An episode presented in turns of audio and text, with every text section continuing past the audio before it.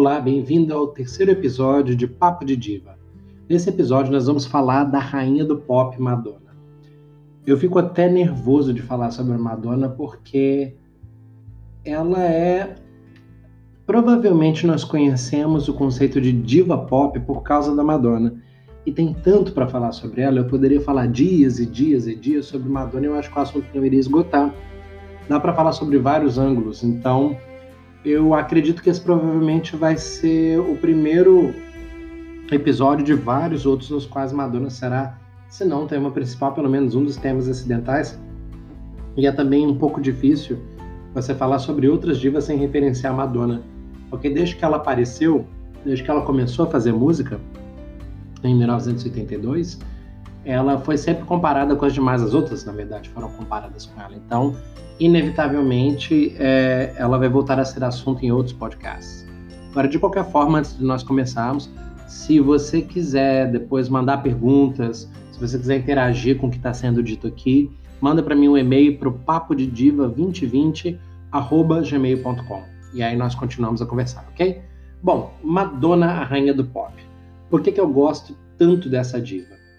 A Madonna foi a segunda diva que eu conheci na minha vida. Né? A primeira foi a Cyndi Lauper, que por um breve momento nos anos 80 foi a diva número um, até que a Madonna passou-a né, e se tornou a número um, e desde então jamais deixou de ser, até um pouco recentemente, eu diria, porque várias outras divas agora, divinhas, né, estão começando a se aproveitar do caminho que ela trilhou, né? E agora elas já sabem mais ou menos como fazer, vamos dizer assim, elas já entendem do babado, vamos botar assim. Então agora elas basicamente se beneficiam do caminho que Madonna abriu a duras penas, né? É, a Madonna é uma diva que eu gosto, mas em alguns momentos eu desgosto. Eu digo isso porque eu gosto mais da música da artista. E a Madonna, é, uma grande parte da carreira dela é baseada no escândalo, na controvérsia. E aí a música acaba ficando em segundo plano. É muito difícil falar de Madonna sem falar do momento, do contexto, uh, do que foi dito, do que se pensava e do tanto que ela chocou as pessoas. Então, muitas vezes você até esquece da questão da música em si, né? Mas obviamente ela lançou músicas fabulosas e maravilhosas e é disso que nós vamos falar e vamos focar nessa questão, né? Por outro lado, também não dá para negar que, como um homem gay, nos meus anos formativos, a Madonna foi muito importante pelo fato dela ser uma mulher sexualmente liberada. E ela me ajudou eu, eu a entender a minha sexualidade e a sair do armário. E provavelmente foi assim para todos. É, as pessoas que são mais jovens, né, que nasceram nos anos 90 do século 20, ou os millennials, né, pessoas que nasceram a partir dos anos 2000, elas não têm noção do tanto que era difícil antes da internet você ter informação uh, que não fosse aquela que fosse veiculada pelos grandes veículos da mídia. Então eu me lembro de ser uma criança bem introvertida quando novo, nos anos 80, e não se falava sobre sexualidade. Não era uma questão porque o mundo era heteronormativo e o homem macho alfa, hétero, branco, classe média ou classe alta, enfim, era o ser dominante, todo mundo se curvava perante aquilo. E isso era o fato e, e era o que acontecia. Como sou homem branco, e depois vim a descobrir com o tempo que as pessoas só descobririam que eu, for, que eu era gay se eu falasse, é, você acaba se aproveitando disso, né? se aproveitando dessa, dessa benesse que a sociedade te dá. Mas ao mesmo tempo isso traz muita dificuldade, muita infelicidade essa coisa de estar dentro do armário. Eu só fui perceber pela primeira vez que existia um modo de vida gay através do filme da Madonna, do documentário Na Cama com Madonna, salvo engano, é de 91. E foi ali a primeira vez que eu vi homens gays serem representados. É, primeiro, que era um documentário, né? Então mostrava essas pessoas uh, literalmente no, no, no, dia a dia delas, né? Não tinha nenhuma espécie de fabricação. Hoje em dia, claro, eu entendo que a edição também. Então entende-se que a edição também pode mudar a sua percepção sobre as pessoas. Mas o fato é, eu não os via como pessoas caricatas, que era o que nós tínhamos até então o humor, a comédia, tratava muitos personagens gays exatamente como isso, com deboche, com chacota. Ou seja, ser gay era essa coisa de ser uma chacota. E Madonna me mostrou através desse filme, depois da carreira dela, em vários momentos, como aliada dos LGBTs, o que, que era ser gay, que era ok ser gay, como mostrou que é ok ser mulher e ser dona da sua própria sexualidade. Ou seja, esses temas principais são sempre muito fortes e muito ligados à carreira dela. Você acaba talvez não pensando tanto na música em si, porque as temáticas são muito fortes e são muito controversas, né? Vai sempre ter os dois lados, quem apoia, quem ama e aqueles que odeiam e dão assim um hard time para ela, né? Bom, algumas das temáticas que ela trabalha e até mesmo porque ela se tornou através da carreira dela uma das pessoas mais famosas do mundo, talvez eu diria até a mulher mais famosa do mundo. Ela utilizou a carreira e a fama dela para mudar a maneira como nós vemos alguns assuntos que já foram mais tabu, entre eles a, sex a sexualidade feminina, a homossexualidade, como eu referenciei, a AIDS e o catolicismo, entre alguns outros temas. A Madonna sempre foi uma grande pioneira da música. Eu me lembro muito que nos anos 80, por exemplo, juntamente com Michael Jackson, ela foi responsável pela redefinição cultural do que, que significava naquele momento ser um artista pop, especialmente porque ela e ele tiveram uma pronta aceitação do novo formato de fazer e de vender música, que incluía a veiculação de videoclipes para aumentar o apelo da música, de, da música de trabalho, né, do single, né, de momento. Uma coisa que me vem à cabeça é uma entrevista que ela deu no New Music Seminar em 1984. Ela naquele programa estava participando de uma mesa redonda que falava sobre qual seria o papel da música nos anos 80. Tinha vários nomes conceituados da música na mesa e nessa entrevista eles mostram dois especificamente, porque também há uma edição mostra-se o James Brown e mostra-se o John Oates, que era parte integrante da dupla Hall Oates. Fizeram muito sucesso nos anos 80. Eles dão entrevista, primeiro, que é uma entrevista onde na, na, na mesa redonda só há homens. Ela é a única mulher chamada para estar ali. Né? E esse é um momento histórico no qual ela tinha acabado de lançar o seu primeiro álbum, a música Borderline ainda estava nas paradas e ela estava no pré-lançamento de Like a Virgin ou seja, ela ainda ia lançar aquela que seria o primeiro número um da carreira dela e que a colocaria no mapa. Ou seja, naquele momento, é seguro você dizer que ela era uma, entre aspas, uma ninguém. E ela já tinha uma essa maneira forte de saber exatamente quem ela era, de ser ousada, era muito chocante assim para época. Quando eu, eu, lembro como que aquilo veio para mim enquanto criança, ainda que eu vi aquilo, eu falava, gente, essa mulher é louca porque ainda era normal pensar que mulheres que não, entre aspas, sabiam o seu lugar numa sociedade machista eram loucas, né? Você desprezava qualquer coisa que uma mulher falava dizendo que ela era louca. E ali então a Madonna foi taxada de louca naquela mesa redonda, porque esses homens ficavam falando que o papel do músico era só de fazer músicas e não de fazer vídeos para MTV, porque eles não eram atores.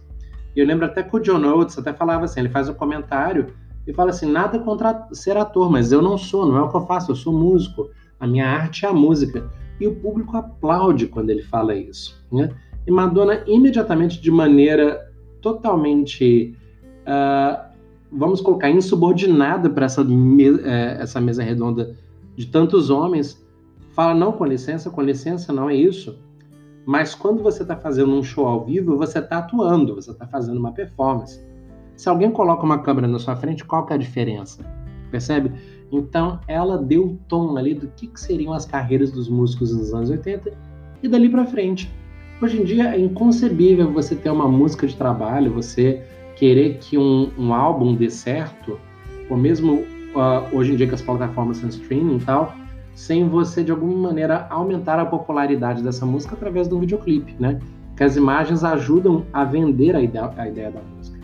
Quantas vezes eu me lembro nos anos 80 e nos 90 que você até já tinha comprado o disco porque você gostava muito do artista e tinham certas músicas que você nem gostava tanto, mas só porque o artista fez um videoclipe que te agradou, pronto, de repente aquela música virava o seu hino da semana, do mês ou do ano, ou virava uma das suas favoritas no disco ou da história do artista simplesmente porque você adorou o clipe. Né? Seja Madonna, e também devo fazer aqui a ressalva para Michael Jackson, porque ele também teve essa, esse entendimento brilhante do que viria a ser o videoclipe. Uh, eles tiveram esse entendimento e foram eles que formataram o que hoje em dia nós entendemos pelo formato videoclipe, né? Tanto o, o, os artistas né, masculinos que vieram depois se beneficiaram da escolinha para fazer videoclipes de Michael Jackson, E as cantoras se beneficiaram da escolinha para fazer videoclipes da Madonna, né? Então, só aí já está a grande influência principal que Madonna teve nas gerações posteriores, né? É, lembro de algumas coisas que hoje em dia parecem idiotas, por exemplo, no começo da carreira, a gravadora relutava em lançar o disco com a foto dela, pois havia um burburinho de que ela talvez fosse negra pelo tipo de música que ela fazia. O primeiro disco de Madonna tem uma pegada muito R&B. Então, é interessante, parece absurdo hoje em dia uma coisa dessa. Mas a Madonna falou nessa entrevista que eu citei, eu sou uma artista branca que faz música R&B e cujas músicas tocam na estação de rádio pop. Eu estou descompartimentando as preconcepções que as pessoas têm na cabeça. Estou abrindo caminho para artistas brancos e negros também. Então, assim, ela já tinha uma cabeça muito boa e muito para frente para o que era nos anos 80, que tinha uma ideia de abertura no sentido de imagem, de visual, de look, né? Que eram coisas que estavam começando a mudar por causa dela, inclusive, mas que as ideias eram extremamente retrógradas ainda, né? Então, é interessante ela ter uma cabeça tão aberta naquela época, já naquela época. É, uma coisa que é interessante, de maneira geral, a Madonna trabalha uma boa parte da carreira dela com pessoas desconhecidas, porém talentosas, né? Então, um dos grandes talentos dela é conseguir reunir as pessoas que vão fazer o talento dela brilhar. É, e esse é o grande talento artístico dela, eu acho. Ela saber o que funciona para ela, saber fazer coisas que vão ser significativas na cultura daquele momento e que vão ter um grande impacto cultural e também saber vender isso muito bem. As pessoas que geralmente não gostam de Madonna a recriminam porque ela não é uma artista no sentido tradicional da palavra, aquele artista com grande talento e esmero técnico. Né? Ela não é a maior cantora do ponto de vista técnico. Então é um argumento falho, na minha opinião, quando as pessoas comparam, por exemplo, sempre a compararam com outra pessoa qualquer que fizesse sucesso no momento. Aí falava, ah, eu não gosto dela porque ela não canta como a Whitney Houston. Sim, mas a Whitney Houston não tem uma carreira que trabalhe valores da sociedade como a Madonna. Então, assim, são coisas tão diferentes que não dá para você colocar no mesmo bojo e achar que é a mesma coisa essa coisa que a gente tem de colocar uma mulher contra a outra como se elas tivessem que se odiar e lutar uma contra a outra, que é um machismo nessa nossa sociedade misógina, né? Então, é uma coisa para nós aprendermos que não se faz isso, não se deve botar mulheres umas contra as outras porque é uma idiotice, não tem sentido nenhum. Cada uma tem o seu valor pelo, pelo trabalho que faz e que realiza. Né? Bom, mas voltando a Madonna e aos produtores, eu me lembro que os primeiros que, uh, que estiveram envolvidos com a carreira dela foram é, o John Jellybean Benitez e o Stephen Bray. Ambos tinham sido namorados dela. O Jellybean foi responsável, o grande sucesso da Madonna produzido por ele foi Holiday. E Stephen Bray fez várias músicas com Madonna, especialmente no, no segundo disco, no Like a Virgin, uh, no True Blue e no Like a Prayer. Alguns dos sucessos que foram co-compostos com ele, produzidos foram Into the Groove, uh, salvo engano, Over and Over, uh, Express Yourself, Keep It Together. Então, vários sucessos da Madonna, várias músicas muito importantes vieram dessa parceria. É, teve o Patrick Leonard também, que foi. Muitos dos fãs acham que é a alma gêmea da Madonna no sentido da composição, porque algumas das músicas mais bonitas e mais impactantes dela, musicalmente falando, foram compostas com Patrick Leonard. Você tem Live to Tell, você tem um, Papa John Preach, Like a Prayer, Cherish, um, vários do I'm Breathless. Um, então, essa foi uma parceria que, por exemplo, algumas das músicas mais difíceis da Madonna, mais duras, uh, eu penso que, por exemplo, em Promise to Try, que foi uma música que ela fez para falar sobre a perda da própria mãe e também Oh Father, que foi uma música que ela escreveu para falar sobre a relação conflituosa, difícil que ela tem com o pai. Foram duas músicas cujo qual compositor é ele, ele é o arranjador.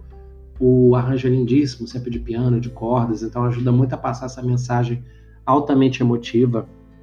Enfim, ele é um grande compositor que trabalhou com ela. Depois voltou a trabalhar com Madonna rapidamente no Ray of Light. E também tem momentos lindos com Madonna no Ray of Light, Frozen, uh, To Have and Not to Hold. é, The Power of Goodbye. Então, realmente, ele é um produtor que consegue tirar o melhor de Madonna sempre. E depois dessa primeira fase da carreira, até meados dos anos 90, nos quais ela sempre trabalhou com pessoas desconhecidas, ela começou a trabalhar mais com pessoas conhecidas em vários momentos. Então, em vez de ela descobrir pessoas novas que dessem aquele tempero novo para o que ela estava fazendo, ela começou a trabalhar com pessoas estabelecidas em discos diferentes da carreira, o que para mim dá resultados diversos. Né? Você tem alguns discos maravilhosos, como por exemplo é, o Bad Time Stories, no qual trabalhou com vários produtores de R&B. Então, Madonna deixou de ser R&B por um bom tempo, ela ficou muito tempo fazendo música dance, música pop. E nesse álbum de 94 ela fez R&B profundo, até porque o que estava tocando muito na rádio né, nos Estados Unidos naquela época era o R&B. Então você tinha Whitney Houston, TLC, Mariah Carey que estava vendo com tudo nos anos 90. E Madonna lançou um disco de R&B que era uma coisa extremamente improvável e pegou vários produtores que faziam sucesso naquela época. Ela pegou, por exemplo, Dallas Austin, que era responsável pelo sucesso da TLC. É, pegou Dave Jam Hall, que tinha feito músicas com a Mariah Carey, fez Dream Lover, sabe e acho que Fantasy também. Enfim, pegou o Babyface, que fazia absolutamente todo mundo. Chaka Khan, é, Whitney Houston, a própria TLC também, a Brandy, a Tony Braxton, enfim, o Babyface, ele era a cara, continua até hoje sendo a cara do R&B, né? Então, é, foi incrível a Madonna trabalhar com essas pessoas e eu fiquei um pouco desconfiado na época. Eu falei, hum, não sei não, acho que ela tá fazendo isso para dar um fôlego na carreira depois do Erótica, né? Que tinha dado meio que, assim, do ponto de vista musical, tinha sido um pouquinho que um tiro pela culatra. Porque por mais que o disco hoje em dia, que nós, ao revisitarmos esse disco, percebamos que é um disco muito bom e muito à frente do seu tempo, mas na época pela imagem sensual, na verdade sexual mesmo, que ela desenvolveu na época. O disco foi muito mal falado, a sociedade definitivamente não estava preparada para aquele disco, para o impacto que ele teve cultural de repensar o papel da mulher. E o disco foi tão mal recebido pela sociedade de maneira geral que até mesmo as feministas ficaram contra a Madonna. Para você ter uma ideia, como se ela fosse, ela foi considerada uma má feminista. Né? O que, que, é isso, né? Esse conceito nem faz sentido hoje em dia, mas enfim. É, pensando novamente na música, é, outros compositores outros, e outros arranjadores que estiveram com Madonna foram Timbaland. Uh, aí eu já não gostei tanto da pegada. É, foi, isso foi pro álbum Hard Candy em 2009. É, Madonna trabalhou com o Timbaland, com Justin Timberlake, com Kanye West, e com Pharrell Williams. Todos já consagrados na época. Naquele momento, se você estava vivo e você lembra da música pop que tocava no rádio, a grande maioria das pessoas que faziam sucesso eram produtos do Timbaland. Né? O grande produto Justin Timberlake e o segundo grande produto a Nelly Furtado. Né? Então era aquele som que já estava saturado e Madonna foi lá trabalhar com Timbaland. Então quando saiu, teve o dueto com o Timberlake, que foi interessante, Four Minutes, mas o resto do disco parecia uma coisa reciclada do álbum Luz, da Nelly Furtado, e do álbum Future Sex Love Sounds, do Justin Timberlake. Então, uma coisa meio. Assim, já vimos isso, sabe? Foi a primeira vez que eu me desapontei bastante com Madonna, justamente por achar que ela estava deixando de ser aquela pessoa que era pioneira e, e, que influenciava os outros e começando aí naquela onda de reciclar o que as outras pessoas já tinham feito anteriormente, né? Isso até hoje me choca um pouco, porque eu penso sempre na Madonna como a pioneira. Então é um pouco estranho assim ver que nem sempre ela faz isso. E nos anos mais recentes ela tem feito um pouco mais disso também, de trabalhar com outras pessoas com Diplo, eu fico pensando agora, que é o que mais me vem na cabeça. Outros desses, desses produtores que já são bem conhecidos.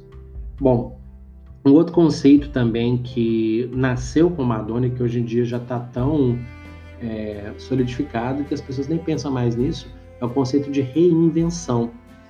É, isso foi devido ao fato de cada um dos álbuns que a Madonna entrega para o público tem uma narrativa diferente do anterior, tanto como conceito, como temática, produção artística e os visuais. Obviamente, ela é uma artista muito visual, né? Os visuais que acompanhavam o produto, né? Hoje em dia o termo ficou bem banalizado e representa até algo que os artistas da nova geração devem buscar alcançar na jornada artística deles, caso, obviamente, eles queiram ter uma carreira mais longeva. Mas quando a Madonna começou a se reinventar, muitas pessoas a criticavam na época por ser imprevisível demais. É engraçado, assim, hoje em dia até dá vontade de rir. Você fala assim, ela, algumas críticas falavam, ela é muito imprevisível. Os fãs não vão querer acompanhar essa nova loucura, porque no disco passado ela entregou isso e agora ela está entregando uma coisa que tem nada a ver, as pessoas não vão querer saber. Eu me lembro de ver várias entrevistas dela, e até hoje ela fala muito isso. Ela fala: Não, eu não gosto de me repetir, eu já fiz a coisa X. Eu não quero fazer a coisa X de novo, já está feita. Quem quiser ir lá, vai lá e consome aquilo ali, porque eu já fiz. Agora eu estou interessado em entregar uma coisa nova. Né? Então, essa sempre foi a abordagem é, dela para fãs, para público, e é muito interessante. Muito diferente na época dela, mas hoje em dia já tá as pessoas que já estão fazendo a escolinha de Madonna para Superstar, né? meio que já estão bebendo dessa fonte, já está ficando mais lugar comum.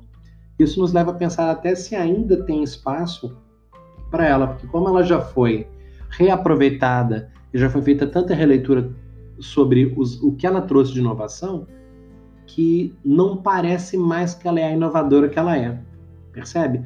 E como ela está ficando mais velha agora, e nós estamos vivendo um momento de grande preconceito, que é o ageism, né? que é essa coisa de as pessoas acharem que quem tem uma certa idade não tem mais o que entregar, né? E esse foco nas pessoas muito novinhas, cada vez os popstars estão mais novinhos, e que isso aparentemente é um valor deste momento agora, o qual eu repudio, mas é, é um valor que está sendo questionado agora, né? Então fica se pensar se Madonna talvez ainda tenha o que oferecer. Para mim, eu interpreto esse discurso como sendo um sinal do preconceito que nós ainda não vencemos. Por que, que as pessoas mais velhas não têm trabalho válido para entregar? Para mim, muito pelo contrário, eu tenho muito mais interesse em saber o que, uma pessoa de 61 anos tem para entregar para mim do que uma criança de 16, 17 anos. Estou pensando mais especificamente naquela Billie Eilish, que agora está no topo das paradas e tal. As pessoas ficam com aquele frisão, nossa, menina nova e que incrível, e ela está dominando tudo e fazendo tudo mas nada que eu já não tenha visto especificamente, né? Tá, tem uma estética um pouco apavorante, uma coisa de terror, tá, legal, mas novamente, nada que eu não tenha visto e sem maturidade nenhuma, porque obviamente ela só tem 17 aninhos, acho que é 17, né? Então eu prefiro muito mais é, escutar música feita por uma pessoa com estrada, com experiência, com décadas de conhecimento do que está fazendo, que já fez um pouco de tudo e continua buscando novos caminhos. Por exemplo, o último disco da Madonna agora, que é o Madame X, é o melhor disco dela na década, na minha opinião. É... Sou um pouco suspeito para falar, porque coincidentemente eu me mudei para Lisboa, Portugal, dois meses antes da Madonna mudar para cá. O que foi muito interessante e muito coincidente, porque obviamente eu não teria como saber. E ela também, obviamente, nem sabe que eu existo, né? Lógico então foi uma grande coincidência, mas enfim. É, as experiências e as referências que ela utiliza no disco, que por estar morando aqui em Lisboa, ela pegou muita referência portuguesa, né? O fado, a morna, é, pegou muita música espanhola, pegou música cabo-verdiana, música brasileira, para referenciar o novo trabalho, e são coisas que realmente se escuta muito, se conhece muito aqui, então é muito interessante.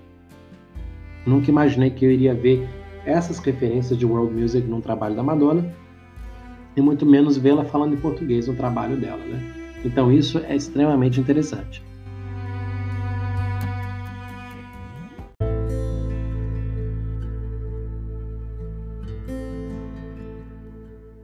À medida que eu fui pesquisando para gravar esse podcast, eu percebi também que tem os discos da Madonna nos quais ela tem uma mensagem clara para passar, enquanto em outros discos ela está fazendo música pop e dance para divertir e para entreter. É, os discos com mensagens mais marcadas são Like a Virgin, True Blue, Like a Prayer, Erotica, Ray of Light, American Life, Rebel Heart e Madame X. Os demais discos possuem músicas mais leves e mais descontraídas, o que não é nenhum problema, né? O artista não tem que estar tá passando mensagens na música dele o tempo todo Madonna é muito lembrada pela música dance que ela faz, né? E eu particularmente gosto muito também das músicas lentas, que na minha época se chamavam de baladas, né? Hoje em dia balada é a boate, né? O nightclub, enfim, whatever. As coisas mudam. Mas pronto, é, e eu queria falar agora um pouco sobre, queria destacar algumas músicas importantes dela, pela questão do tema, né? Como eu falei, a Madonna, para além de uma, de uma musicista, ela é muito uh, centrada nos temas, né? Da, ela trabalha muito temáticas diferentes, né? E isso é uma parte muito grande da, da, uh, daquilo que ela faz enquanto artista. Uma que eu me lembro muito é Papa John Preach, que fala sobre a gravidez na adolescência, né? E ela tem um momento que é muito dramático na música, que ela tem um, ela faz, ela conta para o pai, né, que ela tá grávida, que ela não vai desistir da gravidez. O namorado na música, obviamente, topa, né? Uh, eles vão casar, enfim, e o pai meio que depois de, de, lutar um pouco contra isso acaba aceitando, né? Então tem um final feliz na música, né? Imagino que talvez se fosse hoje em dia poderia ser uma música um pouco mais triste, com um final assim não tão feliz, para retratar um pouco mais do que a, a, realidade dessas meninas que engravidam na adolescência, né? Que a gente sabe que 90% dos casos o cara só desaparece, né? É, tem Like a Virgin também, que foi o primeiro número um dela, que é uma música na qual ela se apaixona por um homem que a faz se sentir como uma virgem. E é engraçado como essa coisa da virgindade feminina, até hoje, uh, para uma grande parcela conservadora da sociedade, é uma coisa importante, especialmente para quem é religioso e para quem se diz cristão. Né? As pessoas confundem né, a palavra de Cristo com esses, esses valores morais da sociedade. Elas dizem que é um valor ensinado pela Bíblia, quando na verdade não tem uma necessidade disso, né? Mas hoje em dia. É... Tem a música Like a que nós estamos falando de religião, que é justamente a busca de uma pecadora pela igreja, ela busca por redenção, busca por salvação, e tem uma música, tem é, essa mensagem de, de, encontrar a fé e a própria espiritualidade. Mas, obviamente, se tratando de Madonna, tem também as questões polêmicas. Né? Tem o Santo Negro que ela beija, né? tem a estigmata, né? que são aquelas chagas de Cristo nas mãos dela. Né? Então, ela faz questão também de dar aquela brincada. Aquelas cruzes pegando fogo, linda fotografia, mas eu consigo entender o choque da Igreja Católica. Né? Quando eu tinha falado mais cedo que ela ressignificou o catolicismo, é interessante, a gente não pensa mais nisso, mas até os anos 80, nós tínhamos um conservadorismo muito sério relativamente ao catolicismo. Era a religião quase que oficial dos estados, ainda, apesar de nós já não estarmos mais vivendo empadroado, né? Ou seja, houve a separação da igreja e do estado, né? Cada um com suas competências, mas basicamente é como se a religião católica ainda quase que fosse oficial, até anos 80, até outro dia, praticamente, né? As pessoas elas se sentiam muito desconfortáveis em dizer que não eram católicas, ou que não tinham religião, ou que não tinham fé, ou que não iam para o catolicismo, ou que não eram batizadas, ou que não, não tinham feito a crisma. Isso era uma coisa extremamente polêmica até então. E com a Madonna ressignificar essas questões do catolicismo, especialmente desde o álbum Like a Prayer, é, você teve, é, você tem uma quase que liberação para as pessoas poderem pensar com a própria cabeça sobre o que, esse valor religioso significa na vida delas. Se elas são católicas ou não, se elas vão buscar outra religião ou não, se elas vão se tornar ateias, né? Antigamente era impensável, mas hoje em dia já é uma coisa que é extremamente aceita, né? Ninguém mais vai te falar mal de você porque você não fez catequese ou porque você não vai mais à igreja, né? São coisas que hoje em dia já não importam mais.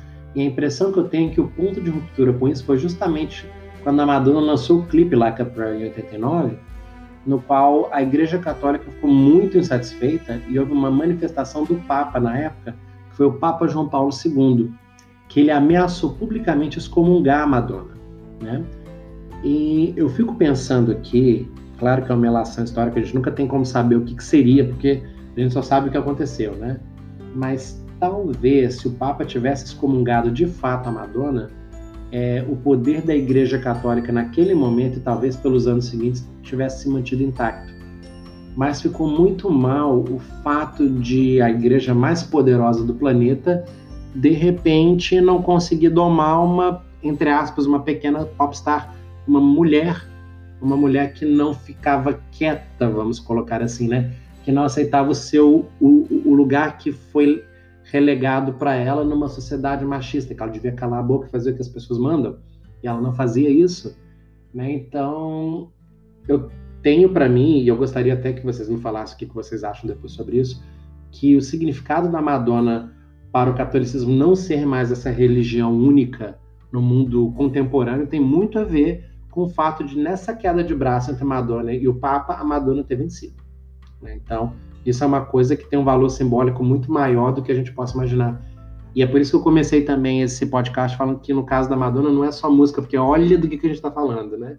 Da queda de braço de uma popstar com o maior pontífice do planeta, né? Qual que é o outro popstar que fez qualquer coisa parecida, né? Não, não me vem à memória qualquer outra pessoa mesmo. Então, enfim. Bom, indo em frente, tem outras músicas. Express Yourself, por exemplo, é uma das músicas mais interessantes da Madonna sobre empoderamento feminino. Meninas, não aceitem segundo lugar, não aceitem que o cara não te dê absolutamente tudo que você merece, né? É uma mensagem fantástica que hoje em dia todas as artistazinhas pop que são seguidoras da Madonna estão repetindo esse mesmo discurso. Inclusive Lady Gaga da vida roubando a base da música para fazer seu Born This Way, né? We got you, Gaga, we see you, ok? Mas enfim, express yourself. Vamos lá, tem Promise to Try, que é uma conversa com a mãe morta, né? Uma das músicas mais bonitas dela e mais profundas mesmo. O Father, né? Já tinha falado, é uma reflexão sobre o impacto que a criação rígida e sem demonstrações de afeto é, por parte do pai tiveram na vida dela, né? Ela até fala uma letra tão bonita que ela fala assim, é, como é que era? É, eu sei agora, uh, quando eu olho para trás, é, eu consigo dizer que você não queria ser cruel. Alguém tinha te machucado também. É uma das letras fabulosas de Madonna que eu gosto demais. Porque é isso mesmo, à medida que a gente vai amadurecendo na vida, a gente vai percebendo que as pessoas que nos fazem mal, elas são pessoas que, de alguma maneira, são infelizes também, né? E que, enfim, elas estão magoadas, estão machucadas e não conseguem ser melhores do que aquilo que elas conhecem, né? Então é muito bonito. E é por isso que eu reafirmo o que eu falei agora há pouco, que eu prefiro a qualquer momento ver letras maduras de pessoas que passaram por dores do que essas menininhas pops que estão simplesmente é, é, reciclando os discursos que já foram feitos décadas atrás pelas grandes, né? Bom, temos Keep It Together e mais tarde ela teve uma outra música que eu adoro do álbum Erótica chamada Why Is It So Hard. São músicas nas quais a Madonna fala da importância da família e dos amigos na vida de uma pessoa. Que você ser essas pessoas, você não é ninguém. Obviamente, para nós gays, a grande música é Vogue, né? Que foi a primeira vez que eu vi a cultura LGBT tão marginalizada, representada, né? E de uma maneira bonita, glamurosa, né? Claro, aqueles que não são dos Estados Unidos não têm muita noção do que, que o movimento do Vogue era, né? Um movimento, assim, muito escondido, né? Muito subterrâneo, vamos colocar assim, mas que acabou ganhando o mundo como movimento de resistência, que é algo muito bonito e de empoderamento também, né? As músicas eróticas de Justify My Love falavam sobre sexualidade, prazer feminino, especialmente erótica tinha sadomasoquismo. Ela falava muito abertamente da realização das fantasias sexuais, um assunto que incomoda até hoje, como se as mulheres ainda não tivessem ganhado dessa sociedade misógina a independência de falar o que pensam, de sentir o que sentem, é como se elas não pudessem ter prazer por conta própria, que é uma grande bobagem, mas enfim. É por isso que Madonna é tão relevante, tão importante até hoje, porque ela falou coisas há 20 anos atrás que até hoje nós não resolvemos ainda, né? Tem Human Nature e mais tarde ela lançou também Don't Tell Me, que foram duas músicas que ela é, ela falava sobre a tentativa de humilhação pública que os meios de comunicação de massa faziam contra as celebridades, né? Quando não concordavam com qualquer coisa. E ela foi muito alvo de várias humilhações públicas, né? E a Madonna rejeita esse é, dá esse poder para eles, dá essa satisfação para esses meios de comunicação. E ela fala: não, eu sou a dona da minha narrativa, né? Eu que construo quem eu sou e I'm not sorry, né? Então é fantástico, né? Na música Don't Tell Me, ela diz Don't tell me to do whatever just cause you said so, né? Ou seja, não me diga o que fazer só porque você acha que é o certo, né? Então, enfim, vale para todos nós, né? Ter essa força de acreditar no que fala, no que pensa e não deixar os outros moldarem a nossa narrativa. As Ray of Light, tanto a música quanto o disco são interessantes porque ela se redescobre como nova pessoa porque se tornou mãe, né? E é interessante que é uma música falando sobre maternidade e a maternidade é como se fosse um raio de luz sobre a vida dela, mas ela entende, ela é tão inteligente, a música é tão interessante porque ela fala desse raio de luz não como a claridade que nós pensamos geralmente quando você pensa no de luz. Ela fala sobre a velocidade que, que o de luz viaja do Sol até a Terra. Então é uma música eletrônica rápida, dançante, pulsante, vibrante, apesar de ser música eletrônica, ela não é uma música que é só dançante por si. É uma música com mensagem e muito interessante, assim, muito diferente, muito fora da caixa. Uma das músicas assim realmente que eu acho fantásticas e que fez escola mesmo, né? Eu acho que essas menininhas novas têm que estudar muito em cima dessas coisas uh, muito diferentes que Madonna fez e que até hoje não conseguem ser imitadas porque as pessoas vão atrás da formulazinha fácil, né? Ela tem também nessa época Drowned World e Substitute for Love, nas quais ela fala sobre a busca da fama e do dinheiro como substitutos para o amor que alguém sente não ter recebido. Ela tem a teoria de que pessoas que querem muita fama e o dinheiro provavelmente estão buscando um sistema de compensação por não ter sido amado, não ter se sentido amado. Então as pessoas buscam essa compensação através dessas coisas. Quem sabe se eu for rico, se eu for famoso, as pessoas vão me dar o valor que eu acho que eu mereço, o que eu gostaria de ter, né? Então, muito interessante ela tem também uma, uma, um verso nessa música que Madonna tem seus momentos de letrista que ela me dá assim arrepios. Ela fala já viajei o mundo todo, já fiz as experiências mais eletrizantes, mas muitas vezes eu estive em salas, né, em, em ambientes cheios de pessoas e me senti completamente sozinha. Então é impactante, é fantástico. Bom, é, ela tem Frozen também, que é uma música que ela fala sobre a falta de amor e falta de compaixão entre os seres humanos. Ela diz que o nosso coração está congelado quando você não, é, quando você não vê o outro, né? Então é interessante para esses nossos tempos também de internet, de mídia, nos quais a gente despreza a pessoa que está passando fome do nosso lado e só está pensando em quantos likes a gente tem no Instagram e no Facebook, enfim, né? É, The Power of Goodbye é uma das minhas favoritas pessoais, é o meu vídeo favorito da Madonna. E é uma das músicas mais impactantes para mim porque ela fala de uma das experiências mais difíceis pelas quais o ser humano tem que passar na vida, que é a experiência de dizer adeus a uma pessoa amada. Pode ser no sentido literal de você perder alguém porque essa pessoa morreu, ou porque você sabe que vocês vão passar por uma separação prolongada, ou talvez que vocês nunca mais vão se encontrar. Quando pessoas mudam de país, por exemplo, mudam de estado, enfim, o que for, né? Então a separação é um dos sentimentos mais duros que, pelos quais as pessoas passam, né? E daí o poder da Deus, né? É uma música também fora da caixinha, ela é muito bonita. E no clipe ela tá jogando xadrez com o namorado, no caso, né? Como se a relação ali fosse um jogo, né? É tudo muito interessante, assim, muito bonito. Ali, tanto na letra quanto na imagem criada. É, tem também uma outra que eu penso muito, é What It Feels Like for a Girl, que é uma música na qual ela fala sobre as impressões uh, sobre como ser uma mulher e viver num mundo machista e misógino. É, que impressões que se tem, né? É, de se ser uma mulher no mundo misógino, né? E, bom, sobre isso eu posso falar pouco, porque obviamente eu não sou uma mulher, então eu não sei, eu sou apenas um aliado das feministas, né? Enfim, mas eu não tenho como falar por causa própria.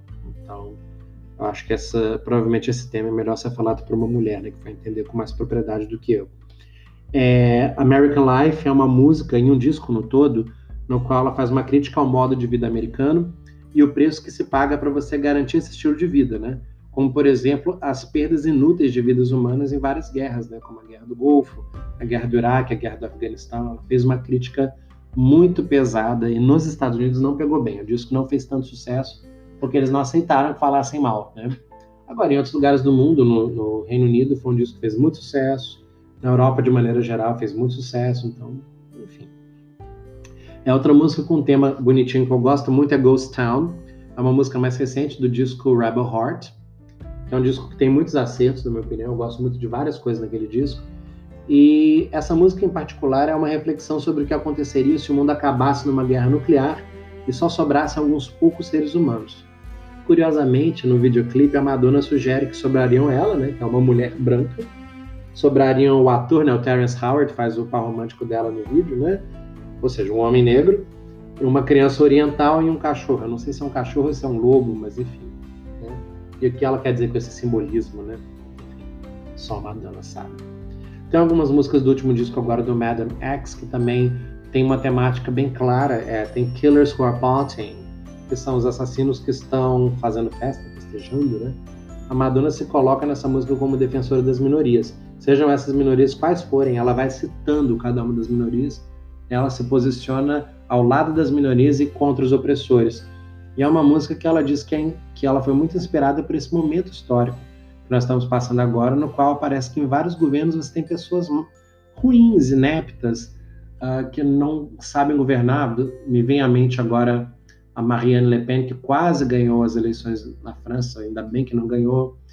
O Brexit, que é uma tristeza em todos os sentidos que se pode pensar naquilo, que é um fiasco, né? Uma coisa mal levada e mal conduzida por maus políticos que não têm o interesse da população, né? De, de fazer o melhor de fato para o país, né? Trump, que dispensa apresentações como o erro né, da vida do ser humano, como que aquilo vira presidente, né? E o Trump brasileiro, que é o Bolsonaro, né? Que, enfim, também é outro que dispensa apresentações em erro e fiasco, né? Então, é, a impressão que eu tenho é que a Madonna chama eles de killers com a party, né? São eles os responsáveis pelas mortes e por, por todas as desgraças, né? Por aquecimento global, enfim. Apesar de que o argumento é questionável, né? Pelo menos do ponto de vista de responsabilidade direta, mas ao mesmo tempo, Madonna sempre foi controversa, né? Ela faz questão de fazer coisas que ela sabe que vão ter um shock value, né? Que vai fazer as pessoas ficarem, nossa, ela vai acusando o Trump de ser um assassino, né? Então, essas coisas parece que, enfim, são meio a carinha dela mesmo. Tem Extreme Occident, que é uma música na qual ela faz uma reflexão sobre entender a própria jornada na vida, sobre estar enganado, achar que você está perdido, quando sempre se esteve no caminho certo. É, tem Crave também, que é uma música na qual é uma paixão correspondida de uma mulher para um homem muitos anos mais jovem do que ela, ali na idade dos filhos dela, inclusive, né? Que é um dueto dela com Sway Lee, enfim, que é um, um vídeo bonito, mas interessante isso, dela trazer isso. A Madonna parece que está muito chateada, muito ofendida com essa coisa de estar tá sendo preterida por causa da idade dela. Né? Ela não se sente uma pessoa menos capaz pela questão da idade e não deveria se sentir mesmo, né? Então é interessante ver como isso de alguma maneira informa o que ela vai transformar em arte depois, né? Bom, e para essa última parte do podcast de hoje, eu queria falar sobre os meus discos favoritos da Madonna. O meu disco favorito dela é uma coletânea, eu sei que isso não é justo, mas é, eu gosto demais desse disco, que é o disco dela que eu ouço de início ao fim, eu gosto de todas as músicas é o Something to Remember. É uma coletânea dela de músicas lentas. Na minha época a gente chamava isso de disco de baladas. Eu acho que a maioria das pessoas não tem noção do tanto que Madonna escreve e canta belas baladas. É, em algum momento desse podcast eu falei que as pessoas falam muito mal da voz dela, né? Dizem, ah, ela não é uma Whitney Houston. Mas com o instrumento pequeno que ela tem, ela canta tão bem, especialmente baladas. Você tem músicas como, por exemplo, Crazy for You, que ela está cantando belamente, tem notas difíceis ali que ela faz de maneira muito rica, com muito sentimento. E tem horas, obviamente, já que ela não é a Whitney, ela não vai sustentar uma nota altíssima por 20 segundos, então ela sussurra, né? Eu me lembro que muitas pessoas que falavam comigo sobre a balada Crazy For You na época, elas falavam, ah, o que eu mais gosto é aquele momento que ela fala Crazy For You, né? Que é uma maneira sussurrada, mas pronto, tá aí, tá usando o instrumento dela de maneira efetiva e de maneira emocionante, né? Então é isso que um bom artista tem que fazer. E é isso ela faz muito bem. É, todas as músicas desse disco são maravilhosas, acho que vale a pena ouvir do começo ao fim. É, eu gosto demais de Rain, gosto muito de Oh Father, gosto do fato de que ela usou, resolveu retrabalhar Love Don't Live Here Anymore, mas a minha favorita ainda é You See, que é a continuação da música dela mais bem sucedida na parada da Billboard, que é Take a Bow né, que foram sete semanas em primeiro lugar, né? Então é absolutamente fabuloso e eu recomendo demais escutar esse disco como um disco mesmo. Bom, I Want You também é maravilhosa, viu? Então esse disco vale a pena todo se ouvir, ele é muito bom. Eu também sou provavelmente a única pessoa do mundo que gosta do disco I'm Breathless dela, que é o disco que veio dela ter feito o papel do Dick Tracy, né? Uh, de Breathless Mahoney no Dick Tracy, por isso que o nome do disco é I'm Breathless. Uh, é um disco de Torch Songs. Eu nunca imaginei que ela faria um disco desse. É um disco que eu gosto demais porque ele, ele é inspirado na personagem e ele tem tudo a ver. Se ela realmente fosse aquela personagem, o que, que ela cantaria? Quais seriam os assuntos do mundo dela? Então, é um disco temático fantástico que vários artistas fazem. Por exemplo, depois eu me lembro do, do Garth Brooks ter feito um disco no qual ele se chamava Chris Gaines. Ele fez um personagem e é o que Madonna já tinha feito há mais de década antes com I'm Breathless, né? Então é incrível isso. Obviamente é o disco que tem Vogue, né? É a única que sai um pouquinho do espírito de música de cabaré e torch songs. E é um disco também que teve uma sua influência porque impactou na divinha Cristina Aguilera, né? Que sem I'm Breathless, certamente a Cristina Aguilera nunca teria tido Back to Basics, que para mim é o melhor disco dela também. Então, ela tem que agradecer a Madonna todos os dias da vida dela. É, Bad Time Stories, que é aquele disco que eu já falei um pouco sobre ele, né? Um disco de R&B. Me chocou na adolescência ver a Madonna fazendo R&B, fazendo tão bem. Novamente a questão da voz, ela não tem a voz grande da Whitney Houston, da Mariah Carey, que eram as grandes competidoras dela naquele momento, mas a Madonna entrou no gênero das duas e mostrou que ela também tinha muito a oferecer. Tem músicas como Inside of Me, tem Don't Stop, tem Survival, que é linda, tem um sample do Herbie Hancock de Watermelon Man. Aquela música é divina e mostra que ela não deve nada para outros artistas R&B. É realmente fantástico.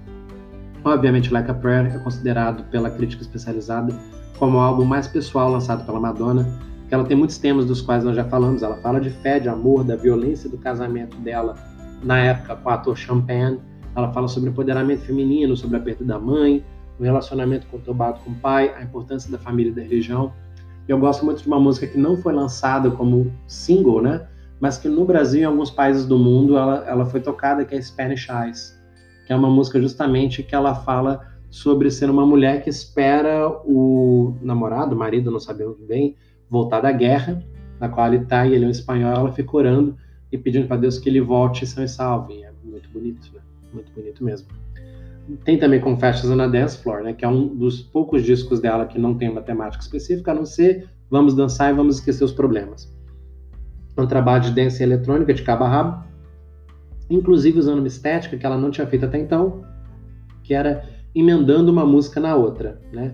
Eu gosto especialmente de uma música chamada Isaac, que é uma experimentação com música atmosférica. A Madonna não faz tanto isso, porque as músicas dela são gemas pop trabalhadinhas de início ao fim, com uma temática assim, boom, para em três minutos te dar uma mensagem. Essa não, ela vai criando uma atmosfera, criando um lugar você vai se sentindo. Me lembra muito músicas do pop inglês experimental, alternativo, como por exemplo Peter Gabriel ou mesmo Kate Bush. É uma das poucas coisas que Madonna fez nessa vibe atmosférica e por isso eu gosto tanto dessa música. E finalmente o Mad Max, que é o resultado da experiência dela de vida aqui em Portugal. E aí ela fala de, ela experimenta música portuguesa, brasileira, cabo-verdiana, em batuca especialmente, espanhola. Né? Então é um disco muito diferente fora da caixinha, e ao mesmo tempo não alienando os fãs de muitos anos. E músicas como God Control e I Search, I Don't Search, I Find, são músicas que são muito claramente feitas para o fã de Madonna de longa data, né? E pronto, é isso que eu acho que eu tinha para falar nesse momento sobre Madonna. Foi um grande prazer falar sobre ela, assim, é sempre bom falar sobre coisas que nós amamos muito. Eu gosto demais dela desde que o mundo é mundo, né? Cresci com Madonna e tenho reaprendido nos últimos anos a gostar dela novamente, revisitar as coisas que ela fez no passado, enfim, tenho gostado demais. E foi um prazer falar para vocês um pouquinho sobre Madonna e espero que vocês gostem também, que vocês reajam um pouquinho sobre o que foi falado aqui. E qualquer coisa, entre em contato comigo pelo e-mail, como eu falei, papodidiva2020.gmail.com. Obrigado pela sua generosa escuta e até a próxima. Tchau, tchau.